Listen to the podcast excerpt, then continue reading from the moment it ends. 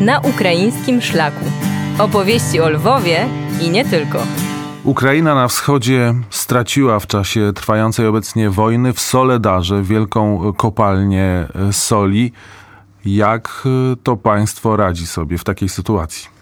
No, straciliśmy, mam nadzieję, tylko chwilowo. Też spodziewam się, że e, wkrótce Soledar zostanie e, wyzwolony, a więc teraz e, sól mamy z Zakarpacia, ale trzeba wspominać o tym, że sól od wieków była wydobywana tak, i ważona na zachodzie, mianowicie w Drohobyciu. I w Drohobyciu zostały kopalnie soli. Stare, przestare kopalni soli. Ale oprócz e, tych kopalń e, w tym mieście, e, które było jeszcze od czasów, istniało jeszcze od czasów Rusi Kijowskiej i Rusi Halickiej, to tam znajdował się jeszcze dwór książęcy, i na miejscu tego dworu pod koniec XIV wieku, za czasów rządów Władysława Jagieły, został wybudowany, e, założony gotycki, ceglany kościół świętego Bartolomeja. I ten kościół był też rozbudowywany przez wieki. Jego ostateczny wygląd, który widzimy dzisiaj, pochodzi z XVI stulecia, ale e, w trakcie jego dziejów, e, jego historii, on był wielokrotnie też e, plądrowany i znów odbudowywany.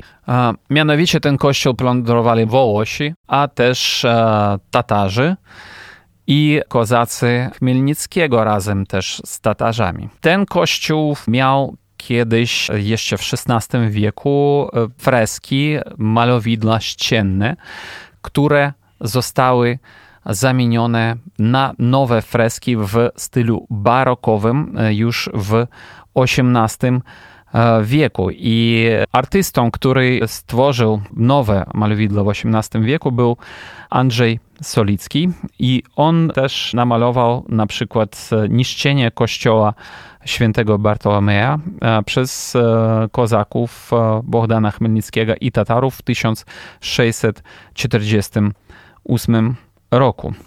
Trzeba powiedzieć, że w tym kościele witraże zostały zaprojektowane przez Jana Matejkę, a również przez e, Stanisława Wyspiańskiego.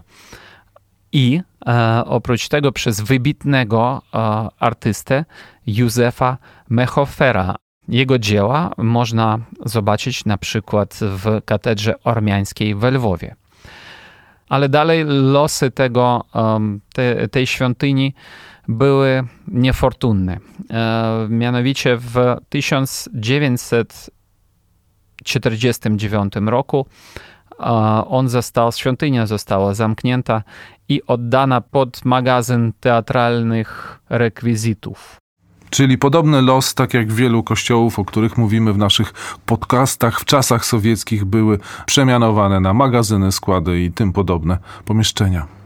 E, I tak trwało aż po 1989 rok, kiedy ta świątynia została już e, zwrócona wiernym e, obrządku e, łacińskiego. Ta świątynia teraz żyje aktywnym życiem. W sierpniu 2017 roku biskup pomocniczy Edward Kawa poświęcił nowy główny ołtarz tej świątyni. Więc to jest nowa ciekawostka tego kościoła świętego Bartolomeja.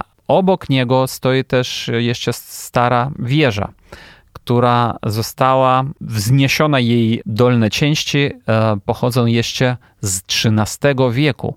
Więc to jest e, jedna z najstarszych budowli w ogóle na terenie całej Ukrainy, a jej górna część razem z hełmem e, pochodziła już z późniejszych czasów i została ta wieża dzwonicą tego kościoła. Ale oprócz tego w Drohobyciu można wspomnieć i o innych zabytkach.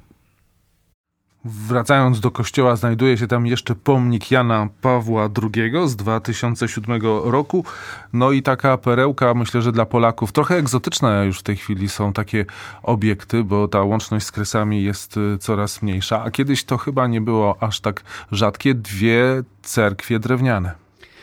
Dokładnie, to przede wszystkim cerkiew e, świętego Jura. W tej cerkwi znajdują się malowidła. Cerkiew sama drewniana pochodzi z XV wieku, a w niej znajdują się malowidła z wieku XVII.